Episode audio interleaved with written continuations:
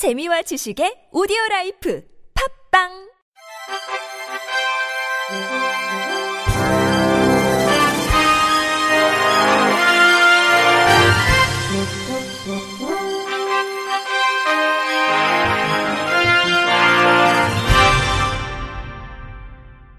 청취자 여러분 안녕하십니까? 9월 14일 금요일 KBIC에서 전해드리는 생활 뉴스입니다.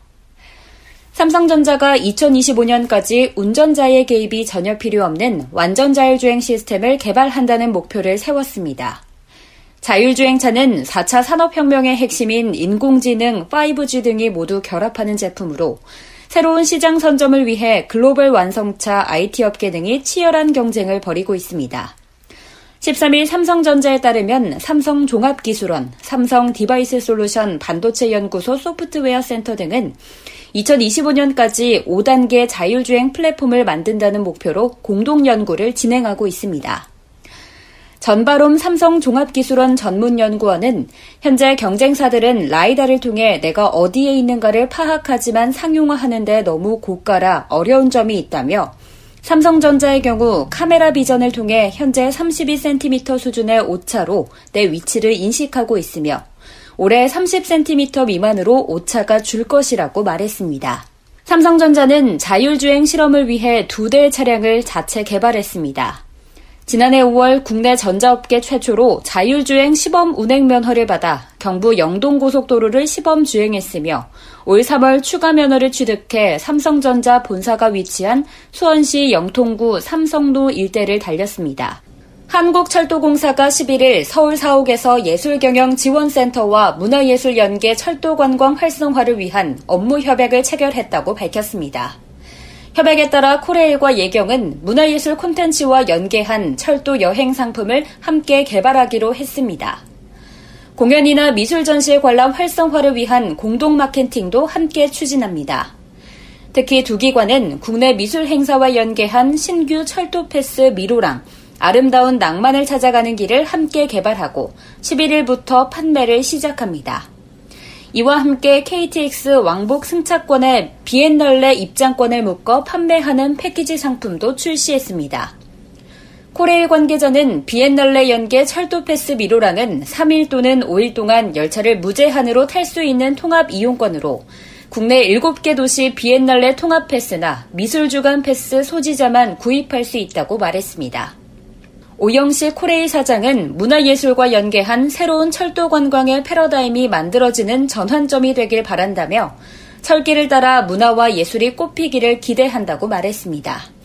정경화와 조성진, 한국 클래식의 간판 스타들이 한 무대에 섰습니다.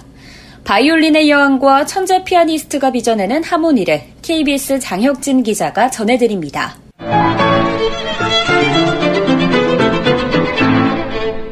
공기를 베어내듯 날카롭고 뜨거운 연주.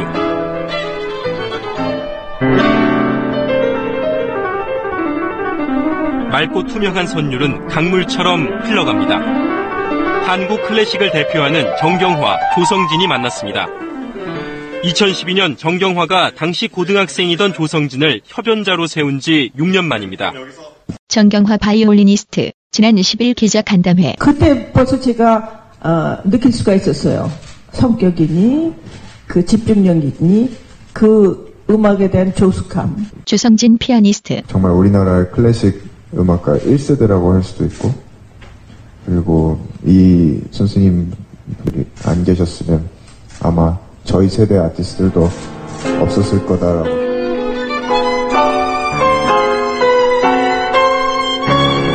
두 사람은 눈빛과 호흡을 주고받으며 46년 세월을 뛰어넘었습니다. 쇼펜 넉달. 쇼팽 콩쿨 우승자를 배려한 정경화의 즉흥 무대.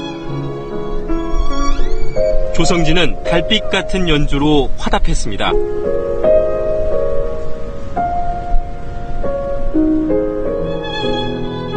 일곱 번의 전국 순회 공연에서 전성 매진을 기록한 두 사람.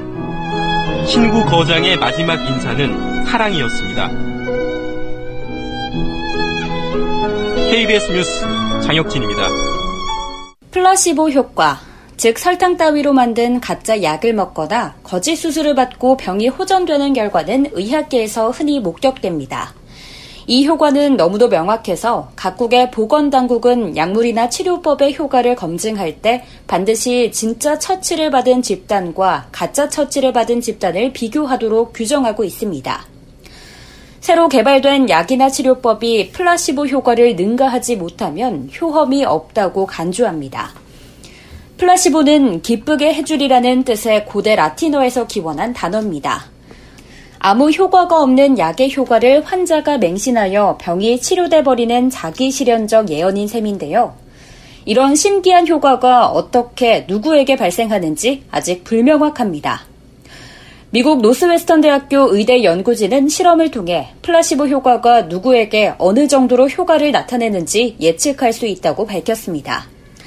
실험은 만성 요통 환자 63명을 대상으로 진행됐습니다. 43명은 설탕으로 만든 가짜 약을 먹었고 20명에게는 아무 처치도 하지 않았습니다. 연구진은 환자들을 8주 동안 관찰했습니다. 가짜 약을 먹은 환자의 절반은 통증이 30% 정도 줄었다는 반응을 보였습니다. 시판 중인 약의 효과와 맞먹는 수준이었습니다. 연구진은 누구에게 가짜 약이 효험이 있을지 예측하는 것이 가능하다고 밝혔습니다. 바니아 캐리언 교수는 환자 뇌의 회부학적 특징과 성격에 따라 위약에 대한 반응이 달랐다고 말했습니다.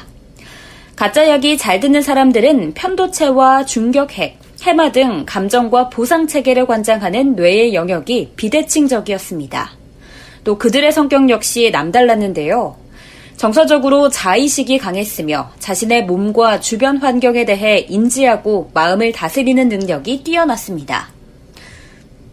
앞캐리언 교수는 위약이 잘 듣는 사람들은 이미 두뇌가 반응할 준비를 하고 있어서 심지어 진짜 약이라고 속일 필요도 없다고 말했습니다. 이번 결과는 소규모 집단을 대상으로 했기 때문에 보다 큰 데이터로 재현이 되어야만 의료계에서 정식으로 채택될 수 있습니다. 게다가 연구 대상 역시 오랫동안 요통을 알아온 환자들이어서 상대적으로 자신의 건강에 관심이 큰 사람들이었다는 한계도 있습니다. 이번 연구는 학술지 네이처 커뮤니케이션즈에 실렸고 미국 주간지 타임이 보도했습니다. 다음 달부터 뇌와 뇌혈관에 대한 자기공명 영상장치 MRI 검사의 건강보험이 적용됩니다.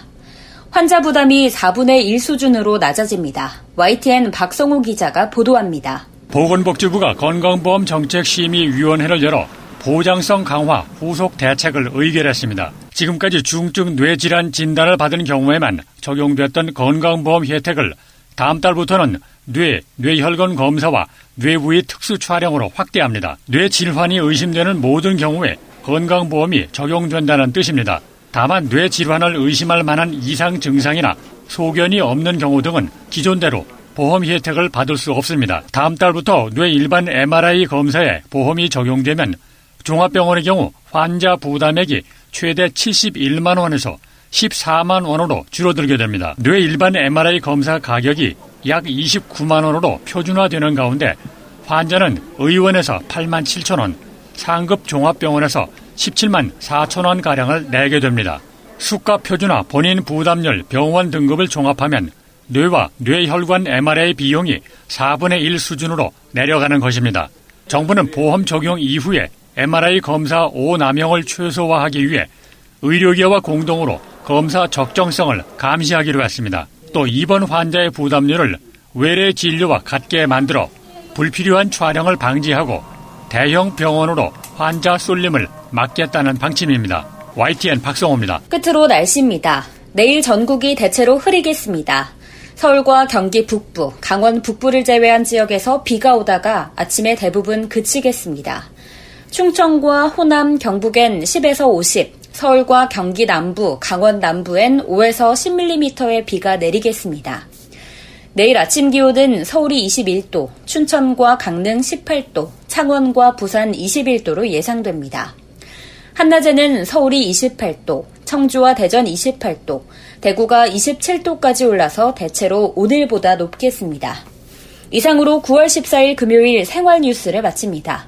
지금까지 제작의 이창현, 진행의 김리은이었습니다. 고맙습니다. KBRC.